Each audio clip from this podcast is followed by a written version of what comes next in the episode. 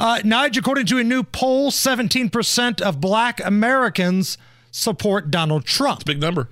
It's a big number for black Yeah. Americans supporting Trump because back in 2020, at this point in the race, that was at 9%. 9%. Now, again, Donald Trump, I don't know how many Trump fans there are as opposed to people that realize Biden is such a dumpster fire. It's not like all of a sudden the black community woke up and said, you know what? Pass me that MAGA hat. I'm going to put this on. I'm going to walk around. I am a Trump supporter now. It's almost like they've decided, I don't like this guy, but I had more money under this guy. I'm going to hold my nose and pull the lever for the orange man. That's kind of where we're at, it feels like.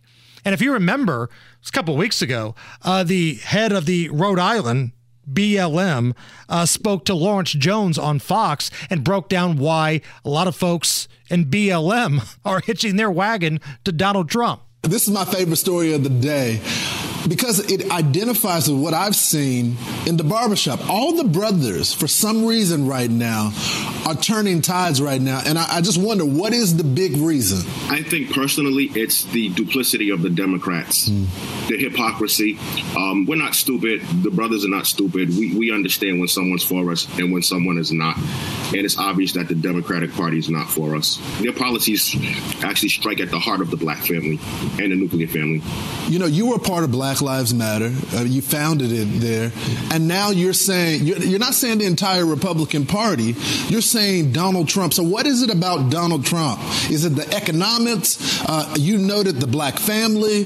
What is it going to take for him to shore up this support amongst uh, black voters? Well, I just I just think that it's going to take information. A lot of people are misinformed. They don't really understand because they don't educate themselves on, on Donald Trump as a person and his history. Um, but if they do that, and it's going to take you know leaders, Okay, you can stop leaders, that, getting Allison. the word out there. Now, again, if you're Donald Trump, you will happily accept the votes from BLM, but I don't know. that guy. I don't know if you do a victory lap on it because at don't the end of the day, BLM was the group.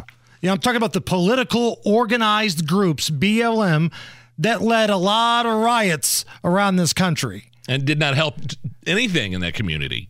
I mean, uh, Breonna Taylor, that situation, her family criticized uh, BLM heavily um, because they did not help th- her with that situation down there. It helped Patrisse Cullors get a couple Oh, new sure, mansions. sure, the leader, yeah, Helped her family multiple, pretty damn well. multiple.